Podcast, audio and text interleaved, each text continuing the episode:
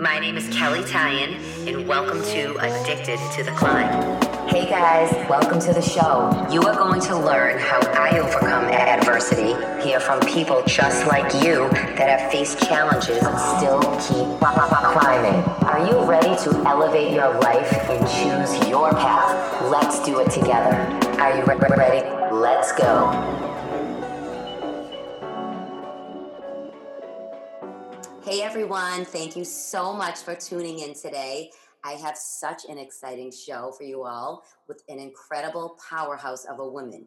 So get ready to throw away all your excuses, get them right out the window right now, because once you hear her story and how she lives her life and works her business, you're going to be inspired in more ways than you can imagine. This woman just blew me away back in 2018 when I met her on stage at a conference. And I just can't wait to dive in. Her name is Rachel Luna. She is a best selling author, a sales confidence and mindset strategist, and highly sought after international speaker. She's a former U.S. Marine. She's 4'11, guys, but she's a firecracker and has a reputation for inspiring confident action and helping her clients double, triple, and quadruple their income. She's the host of the podcast Real Talk with Rachel Luna, and she created numerous courses. She hosts live events throughout the year, including this year's Confidence Activated, which we'll dive into. She's an international speaker. Rachel has been invited to share her powerful talks all across the globe, from the US to Europe to Japan, and has been featured in the Huffington Post, Forbes, Success Magazine, and Latina Magazine, among many others. If you are looking for sales confidence, mindset mastery, and marketing strategies that will boost your revenue while building your legacy, Rachel Luna is your girl. So, welcome on the show, Rachel. Hello. Thank you so much for having me. What an intro. Well, girl, you um, deserve all that, and you worked hard to get to where you are today. So I'm just so honored to have you today and just dive into Thank you. Yes. I don't know. I don't know that I worked that hard though. yes, I honestly do. don't. I don't. I have always told myself a story that I'm lazy. I love a good shortcut. I if it's not fun, I definitely don't want to do it and some of that mentality has served me well some of it has bitten me in the butt but you know i love here I we are. Yes here we are. And see for everyone listening this girl is just so real. She's just a woman made of perseverance and accomplishment and she's just like the rest of us. Sometimes she doesn't give herself enough credit but she's hustling and she's on the climb of life. So i want to start with your story because Rachel, I know life was not easy for you. I've heard your story and I want you to share it with my audience because right now somebody might be going through something and you might be that person to pull them out and get back on their climb. So start where you want, but take us further, you know, far enough back to your, you know, growing up in the hardship you faced. I mean, well, if we go back to the womb, I wasn't even wanted in the womb, right? And so I did not know this because my biological mother passed away when I was three and a half. She had AIDS, and my father was HIV positive. So when my biological mother passed away, my dad really struggled. He was a very high functioning alcohol and drug abuser. So he could get blackout drunk, but then wake up the next day and, and still go to work and and things like that. When I about maybe six months after my mother died, he gave me up to my godmother. And I remember that being a really traumatic moment in my life. I remember the moment my father walking out the door and I was in this bathtub and crying and begging him not to leave, and he left. And it's not that I didn't see him after that. I did, but I didn't see him often. He didn't really look for me. Um, the only time we ever really spoke was if I called him, and that was because my godmother, who I call mommy now, so my mommy would make me call him, and she'd be like, "Call your father," and I'm like, "No, why? He doesn't care about me." And she's like, because then they'll say that I didn't let you call. So you better call, um, call your dad. And then um, growing up, I didn't know that he was sick. I didn't even know that my biological mother had passed away from AIDS.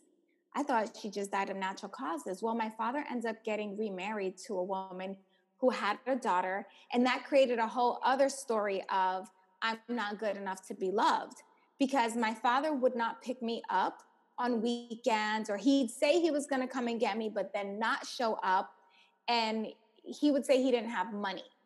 And I remember when he got remarried thinking, but how do you have money for that little girl? How come she could live with you? And I'll, we'll get, maybe we'll get into the distinction between the stories that we tell ourselves and the facts of what's actually occurring in life. But right away, I had all these stories. And one day I was visiting, a very rare occurrence. I was visiting and we were playing outside in the front stoop in the Bronx, New York. And his wife says to the neighbor, just the way you and I are casually talking, oh yeah, her mom, her mom died of AIDS. And I remember I stopped playing. I said, no, she didn't, because I had the birth certificate. You have to remember back in 1983, they didn't even know what to call it.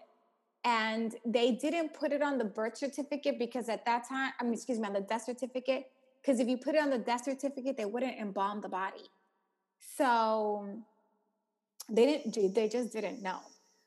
So I said, no, I have the death certificate. And it was like life shattering. And then there was another occurrence where my my godmother ends up telling me the story of like, you know, your mom almost aborted you because she already had three sons and she was so scared you were going to be a boy. But I told her not to. I told her that was her little girl, that was Rachel. And your mom said to me, if it's a boy, you're taking it. So I, I didn't know this growing up, but since then, I do believe that a lot of what happens to us, even while we're in the womb, affects and shapes us like through epigenetics, right?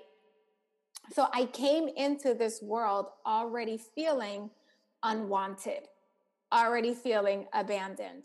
Then the subsequent actual manifestation of losing my biological mother, losing my father, it was just reinforcing this idea, this story, this belief no one loves me, everyone abandons me, whatever, whatever, whatever. It wasn't until years later, just doing all kinds of personal development work. And in the interim, in those years, I had two eating disorders. I struggled with bulimia and anorexia really bad.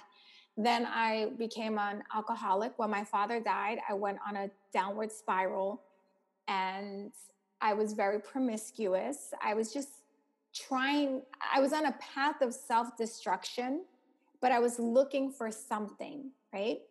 Wow. So it wasn't until years later, doing a lot of different work, reading the books, going to therapy, having bosses tell me that I was sabotaging myself, having relationships with married men, having, you know, relationships with unavailable guys that had girlfriends, um, even not having relationships, but just being like, you know, the screw buddy, right? Friends with benefits. I had a lot of friends with benefits because I felt so unworthy.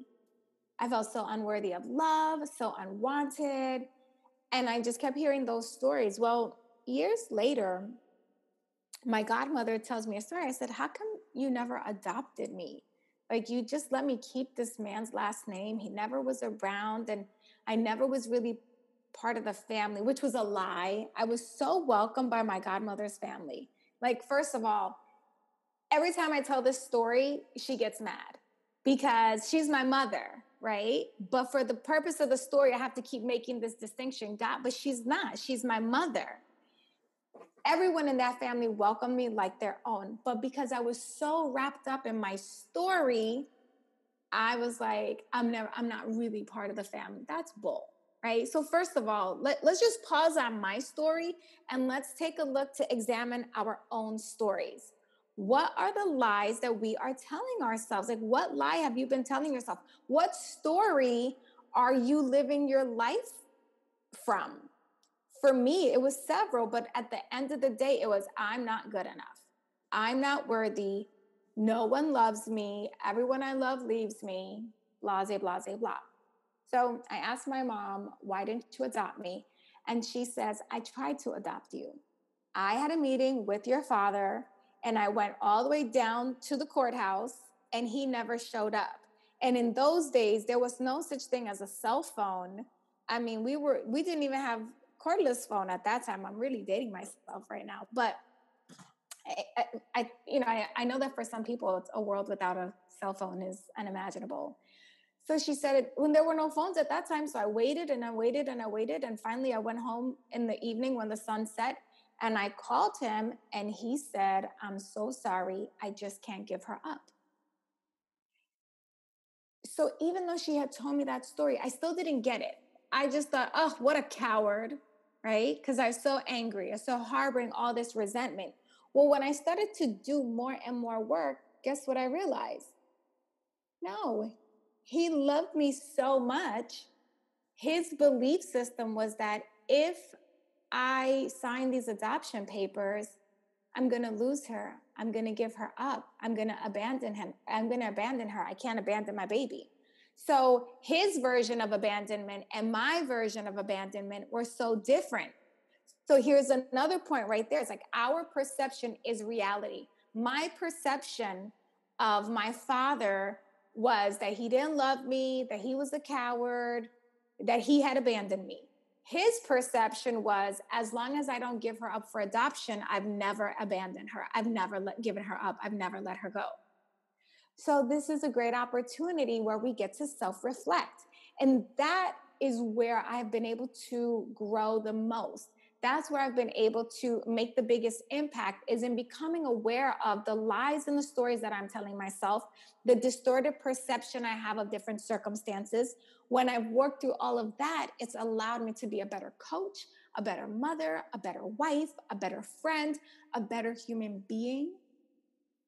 And I'm really passionate about helping people realize that for many of us, the underlying story is some variation of I'm not good enough.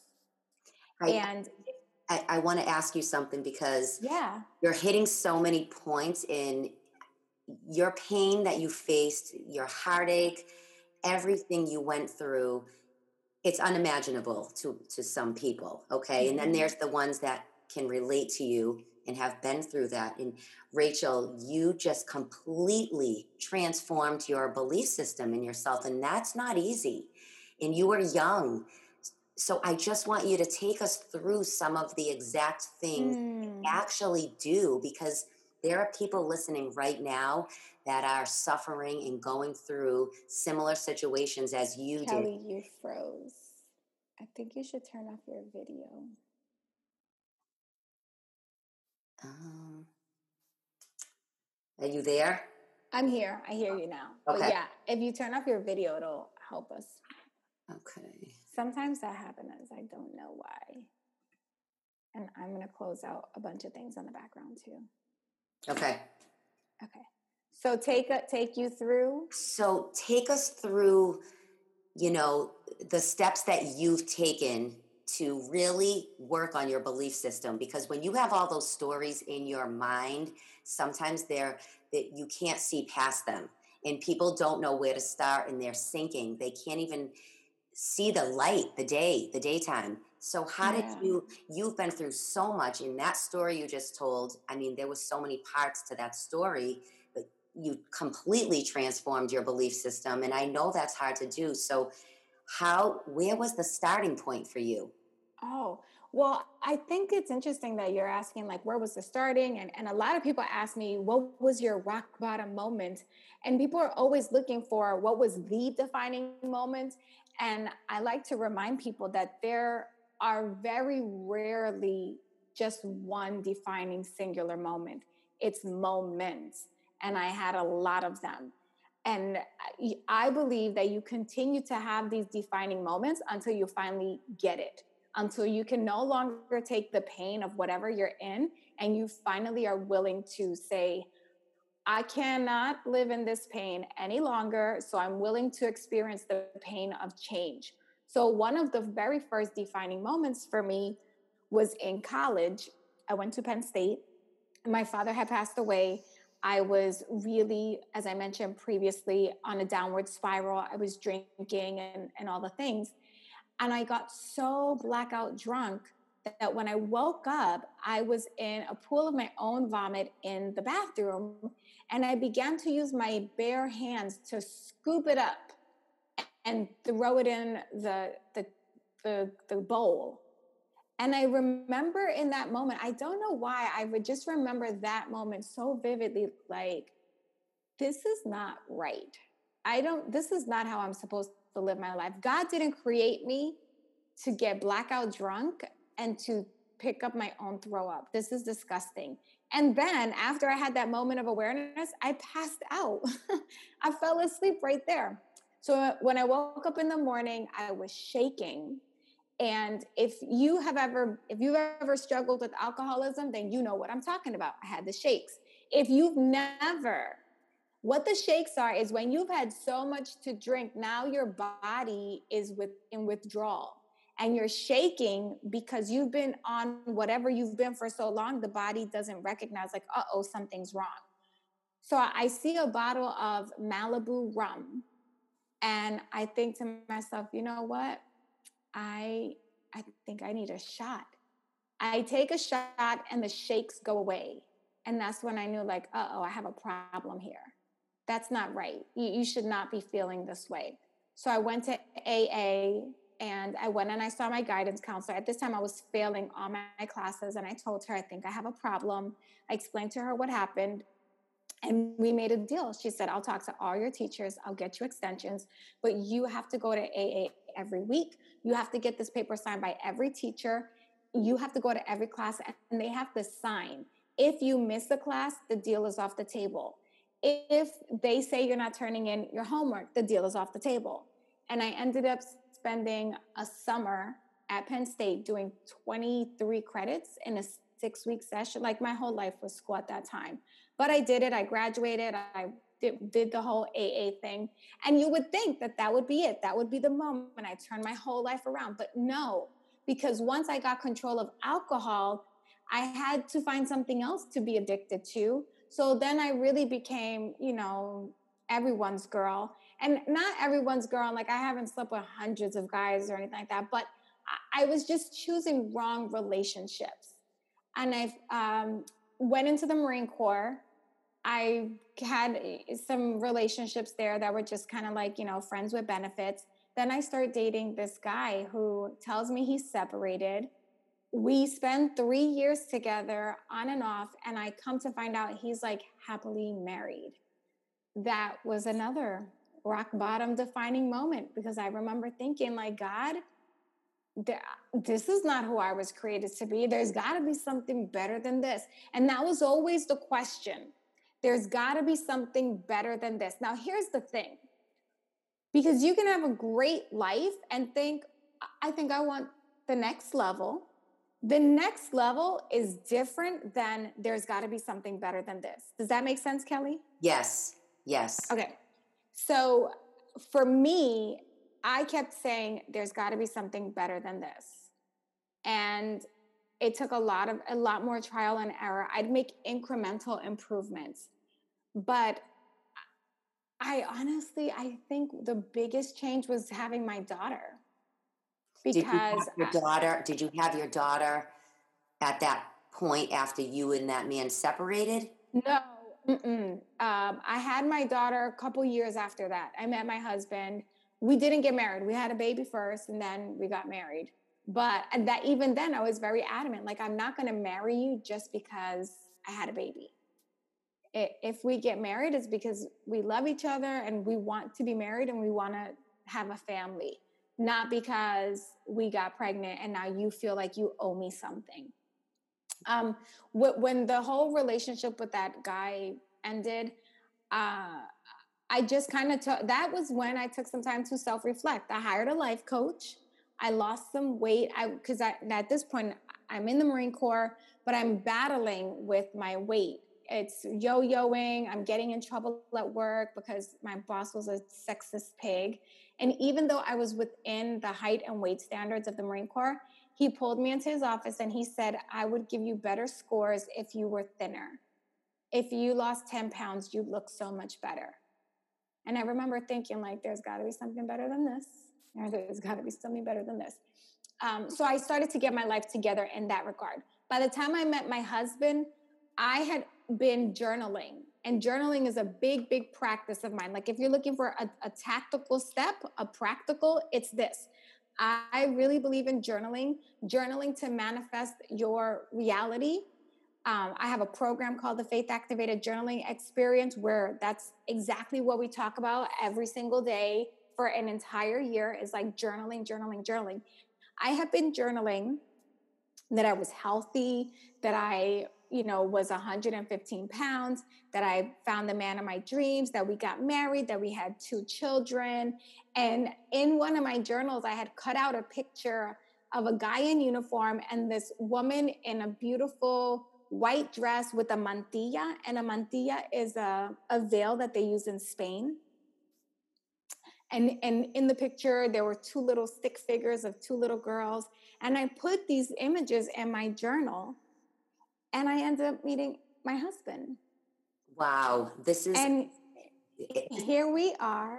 Oh, go ahead. Sorry. No, this is an unbelievable story because I speak about having a vision and it seems like you just had a vision, a strong vision of what you wanted, and writing it down brought it to life. But I'm sure there had to be a lot of action that you took to bring it to life. Yeah. Well, and here's the thing you said something interesting that I want to make sure I point out. You said you had such a strong vision. I, at the time, if you would have said to me, you have such a strong vision, I would have said, no, I don't have a strong, like, these are just kind of things I want. I, I, and even people say that to me all the time, like, your vision is so strong. I still to this day don't believe that the vision is so strong. The faith is strong. The vision is amenable, right? The vision changes regularly. The faith that whatever I'm seeing in the moment is possible and will manifest, that is unshakable. Amen, Rachel. I love that. I love that. I want to make sure I make that distinction because I know that there are people out there who feel like my why isn't big enough, it's not strong enough, or I know that I want something, but I can't see the thing. And it's not that you can't see it, it's that it's probably so big it scares you.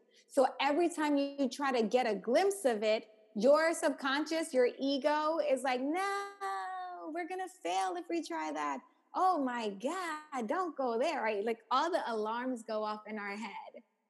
So I want to give you that uh, permission. It's okay if you don't see the vision clearly. It's okay if you don't have a super strong why. Just the fact that you know you want something different is enough.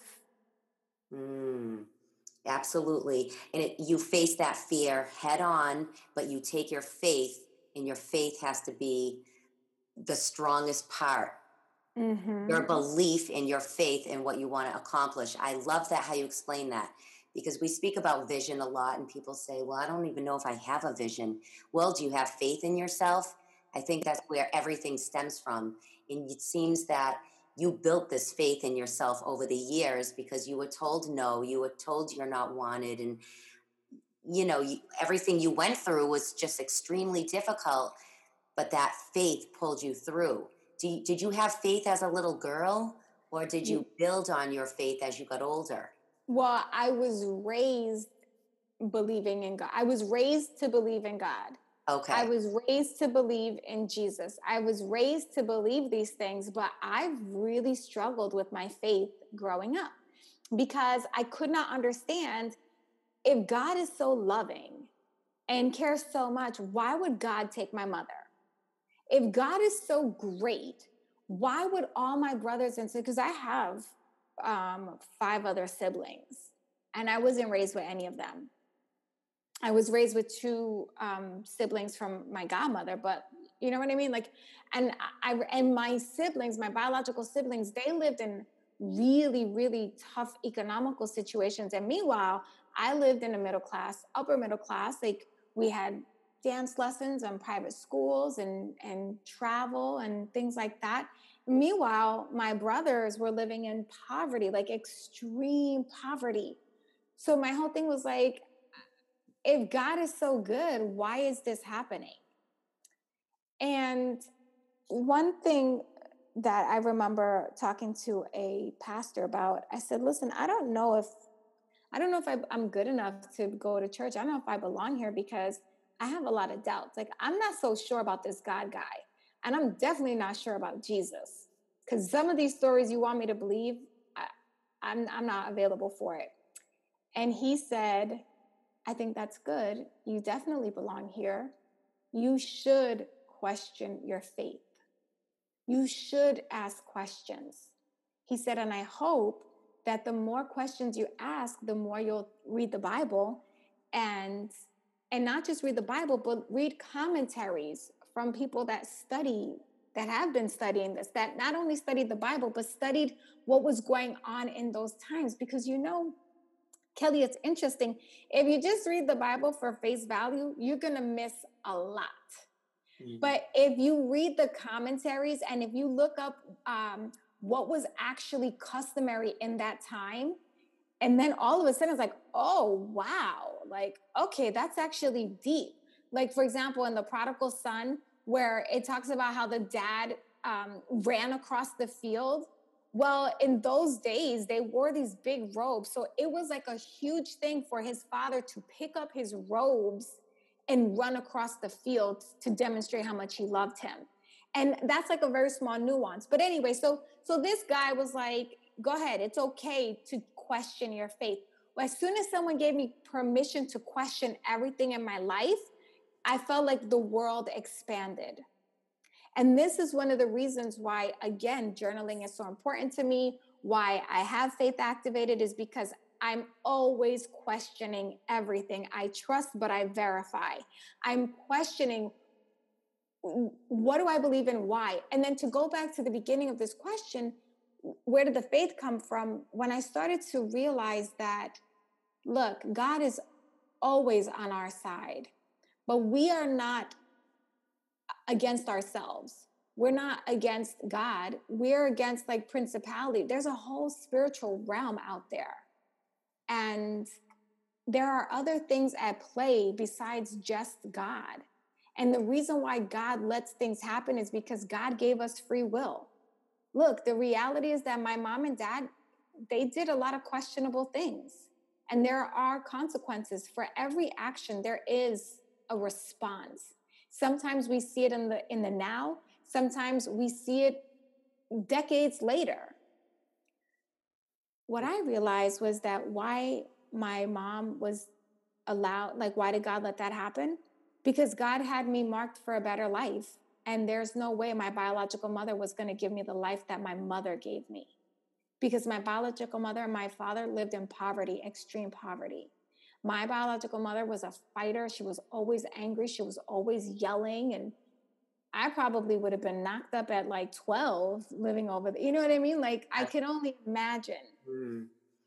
So I, mm, you you just you've built so much confidence in yourself though over the years and for someone listening in and hearing everything that you've just you know talked about you're now girl confident and that's your that's your aka rachel luna is girl confident and from what you came from how did you even start building confidence to start a business? And what are those action steps that you took? Because i want to make sure we talk about that from everything you have been through and you know building faith in yourself. How did you take that step to try to think here i'm going to go lead other women and start a business Okay, so first of all, I never thought, oh, here I am, I'm going to go lead other women. So leadership was never a thought. It was always, I'm going to help people because I want people to heal. I am a healer. That is what my purpose on this earth is to do is to heal other people and to help them set themselves free.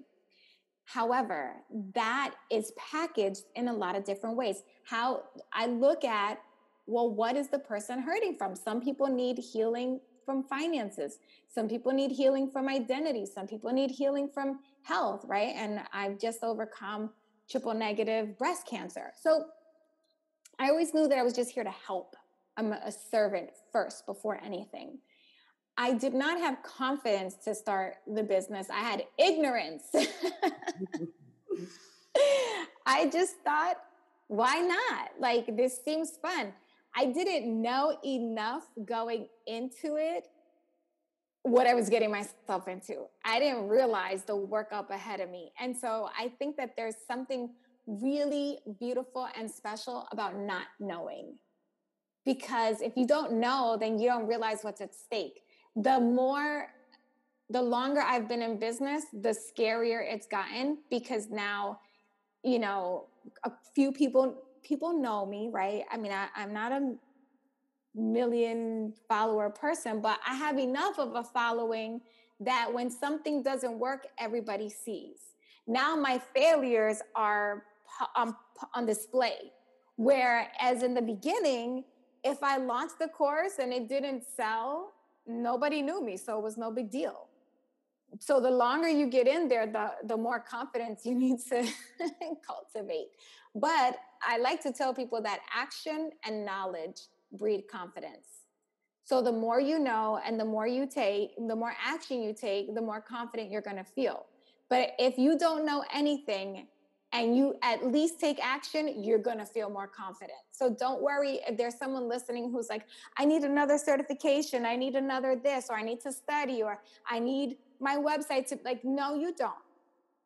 The only thing you really need to start a business is you have to know what problem you want to solve. You have to know who has that problem. And that's it. And then you just got to go create an offer that solves that problem for someone. I like to tell people to make sure that they have some sort of framework, a signature system. So, for example, like I've been talking about faith activated, right? In the faith activated journaling experience, we have the faith, the three step faith activated journal method, right? Shift script. I teach you how to do those three steps so that you can manifest more in less time with better results. When people come to my event, Confidence Activated, I always teach from a framework. Last year, I taught how to scale a business using the scale model. You need a signature offer, you need content that converts, and what took them down the line. This year, we're doing the life activated method because I want them to know that it's not just about business, it's about business and life. And how do you create a life that supports your business? And how do you create a business that supports your life? How do we make that interchangeable? How do we make that cohesive? So there's always a framework. If you can, and I know that there's someone listening who's like, but I don't know, I, don't, I can't come up with a framework. I don't know is not an answer. It's a filler statement. You just need to sit and allow yourself time to think.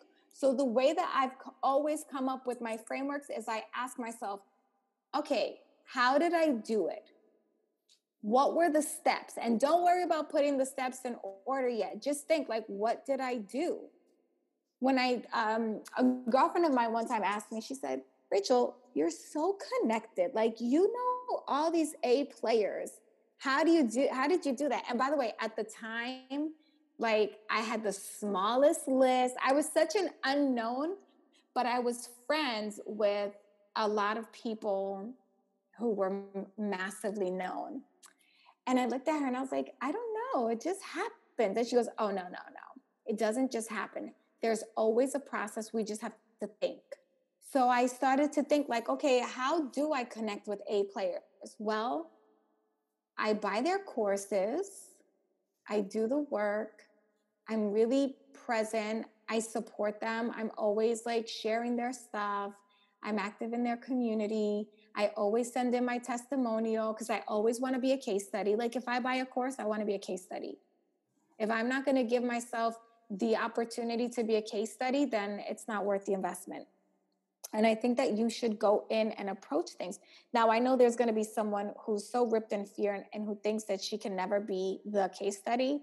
I'm going to tell you right now, you might not think that your story is a case study, but someone else out there sure does. Like whenever people ask me to tell my story, like you, Kelley, honestly, when you said, I just want you to share your story, in the back of my mind, I'm like, but there's nothing tangible in my story. Like, let me teach them sales. Or let me, in my mind, I always want to teach something because I, it's my story. I lived it. It's so basic to me but then you said something in the course of the interview of like, some people can't even imagine going through everything you went through. Whereas I'm like, what do you mean it wasn't that bad?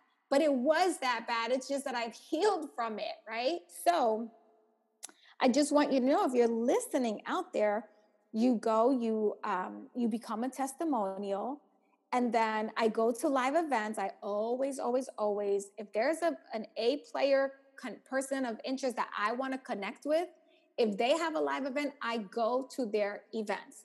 Brendon Burchard, Chalene Johnson, um, who else? I mean, there's Todd Herman. There's so many people that I have worked with personally, have gotten endorsements from James Wedmore, Amy Porterfield, who's had me on her podcast twice. All these people that have endorsed me is because I get, I buy whatever they're selling, I make a name for myself in their community.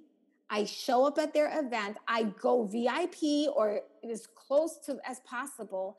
Nowadays, I only go VIP. Back in the day when the budget was, I, I would get whatever ticket I could get, but then I would sit as close to VIP as I possibly could because that's where the people, the movers and shakers sit up front.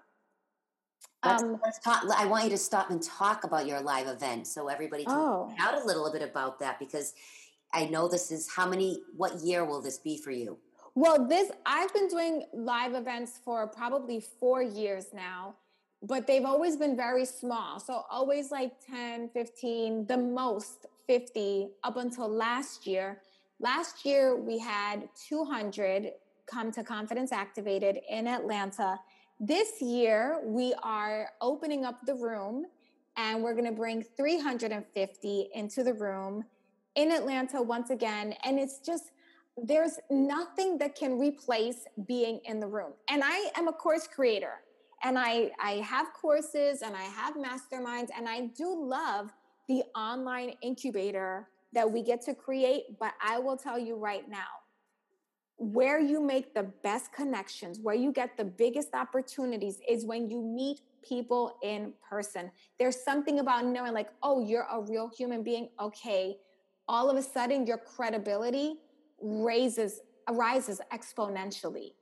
So it's June 5th through 7th in Atlanta. If you're listening, I would love for you to come and get in the room with me because at this event, I don't just motivate you and t- like inspire you. Like that's great, but that's not going to transform you. That's just going to give you enough excitement to maybe do one thing. What I do is I do impartations. I actually help you transform. So here's the difference between inspiration and impartation. And I just shared this on Instagram the other day. When you inspire someone, you get them to do something. But when you impart into someone, you get them to be, you help them be the person that they need to be so that they can keep doing things over and over and over again even if they don't feel inspired even if they don't feel motivated even if they're in the you know the bottom of the toilet right? Because that's the goal. The goal is to be able to do things consistently even when you don't feel like it and the only way that happens is if you become the type of individual who can silence out the fears, who can take walks in faith, who can move with confidence, who can take inspired, confident action, even if they don't necessarily feel confident in themselves. And that is the work that we do in the room in Atlanta. I couldn't agree with you more because I am a major advocate of you know, live events, being in person, everything you just said. I mean, that's where I met you. If I wasn't there and didn't see you and, you know, feel your vibes in person, maybe you wouldn't have been on the show today. So I really do. I love live events. I hosted my own last year called Level Up Boston, doing another one this year. And I just think people need to be in the room. That's what great growth Exactly. So I love that you're putting this event on. And for all of you guys that are listening, check it out. You know, buy a ticket if you can take a girl trip because yes. your life can change. I agree, Rachel. Your life can change. And wait, when is this going to air? This will be in a couple weeks. Um, your event is coming up in May. Yeah, because we have the um, if they use the code bold, they can save 50%. Ooh. Yeah. Okay. Okay, we'll make sure we I write that in the show notes. So if you buy your ticket, we'll put her link up there and the code will be bold. I love that. Thank you. Yes, of course. Uh, so, Rachel, before we do, you know, come to the end of this interview, I want to talk. You're not only a breast cancer survivor, you're a businesswoman, mm-hmm. and you are a mother, and you're managing a lot. And I know there are times when you must get overwhelmed with being one of those three titles or all of them. And there's a lot of moms listening right now that are running businesses or have a career. Um, what advice can you give them when they want to quit or give up or they feel they can't go on anymore? Mm. Give us a couple tips. Okay. Well, first of all, when you want to give up or you want to quit, just ask yourself why. So, why do I want to quit? Why do I want to give, give up? Is it because it's hard? Is it because I'm not making money? Is it because I just genuinely don't want to do this anymore? I want to do something else. You have to figure out like why you want to quit. If you just if you want to give up because it's getting hard, then you have to ask yourself, am I really cut out for entrepreneurship? Because entrepreneurship is a challenge. There are some days where it is just a walk in the park. There are those days. I I love those days. They are not off. They're not a lot, right? Most, in my opinion, in my experience, entrepreneurship is a roller coaster ride. And some days are amazing. Some days are really like, oh my gosh, is the day over? But at the end of the day, I love the risk. I love the reward. I love the excitement. I love the uncertainty. If you are someone who really craves certainty, then you are probably not cut out for entrepreneurship. And that's okay. What I would recommend you do is find a business that allows you to work from home so that you can feel like an entrepreneur without the insecurity and instability. So, for example, my friend Bella Verita, she has the Align Sales Agency. She teaches women how to do sales calls from home and they easily make six figures a year working 30 hours a week on doing sales calls. They work from home, they have that kind of flexibility, but she brings them all the clients. So maybe that's suited for you. If you're the type of person that is thinking like, no, I, I don't mind um, the the the lack of security, I don't mind that. It's just that nothing I'm working, nothing I'm doing is working. And I feel like it's never going to work. Well, then that sounds to me like you need a coach. You need someone, you need a mastermind, a coach. You should get in the room at my event or Kelley's event and let us support you so that we can figure out and troubleshoot what's not working. Because what I have found in almost nine years now of doing this is that when things are not working, it's usually just one thing, one element that needs a tweak. It might be the messaging, it might be the copy, it might be your visibility. It's very rarely everything. And even if it is everything, so what? That's what the rebrand is all about. Rebrand it, baby, repackage it, and keep it going. As a matter of fact, I talked about this the other day on Instagram stories. I was so mad about these Oreo cookies because it said like extra stuffed or something like that. It looked like it was better than the double stuffed Oreos. Do you remember the double stuffed Oreos? Of course, but not really for all okay. my years in my fitness program.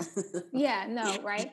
So we opened the package. Guess what it is?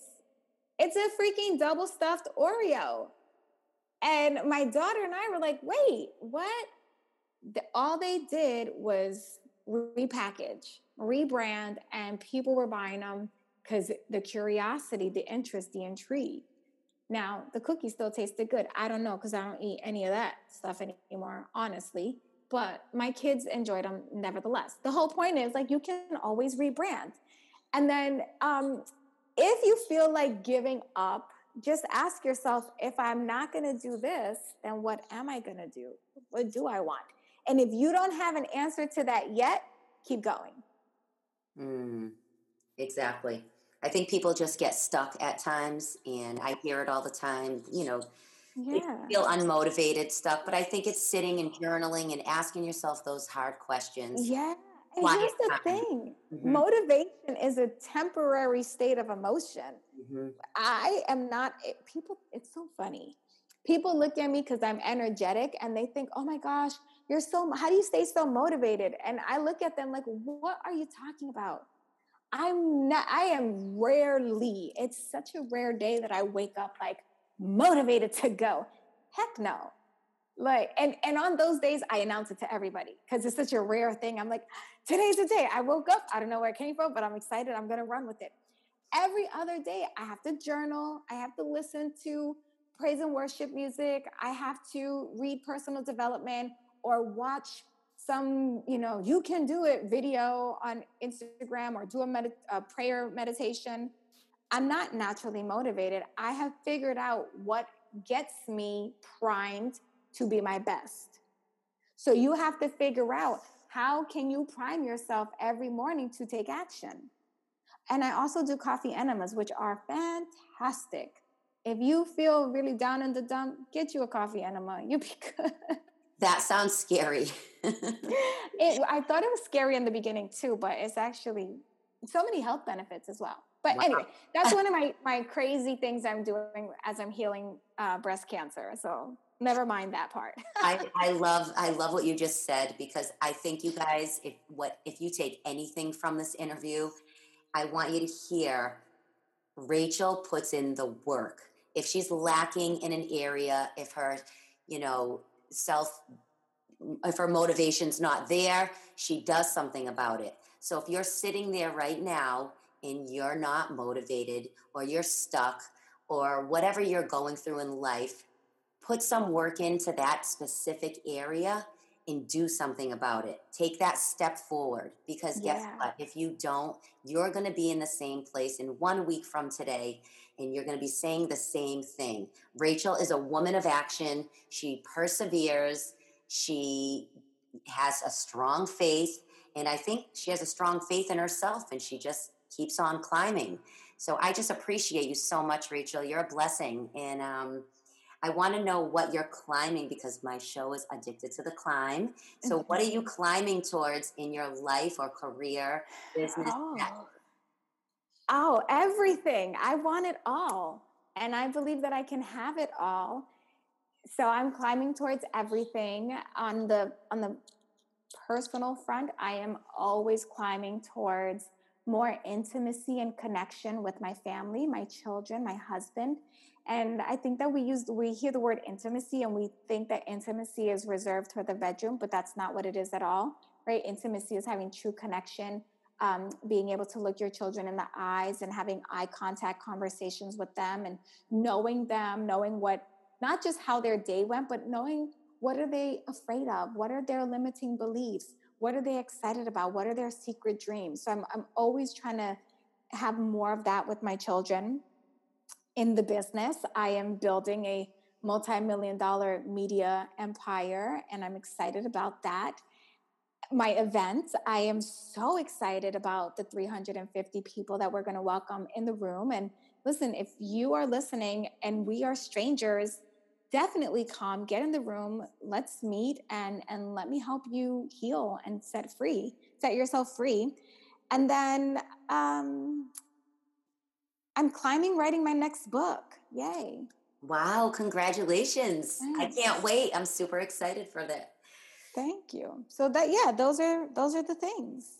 So Rachel, where can people find you if they want to connect? I say come and visit me first and foremost at confidenceactivated.com and grab your ticket, use the code word bold and you'll save 50%. That's the best place we can connect. The second best place is my favorite social media playground, Instagram. I'm at Girl Confident. I'm on the other places. I have a website, but where we really get to chat, and I'm in my, Kelley knows I'm in my DMs, I personally respond, is on Instagram. So meet me over there at Girl Confident. Awesome. Thanks so much. And I just truly appreciate you and everything you're doing for all the people that you're, you know, in space with. So reach out to Rachel, you guys, DM her for any questions, and feel free to tag us both if you love this episode. And I so appreciate you all listening to this. and leave me a review if you loved it. Have a great day, you guys. Thank I look forward to seeing you next week. Thanks, Rachel. Bye. If you love this episode, make sure you guys tag me. And because I appreciate you all so much, I am offering you 10% off my course, Addicted to the Climb. You can find that on my website, kelleytyan.com. Make sure to spell it K E L L E Y T Y A N. Until the next time, keep on climbing.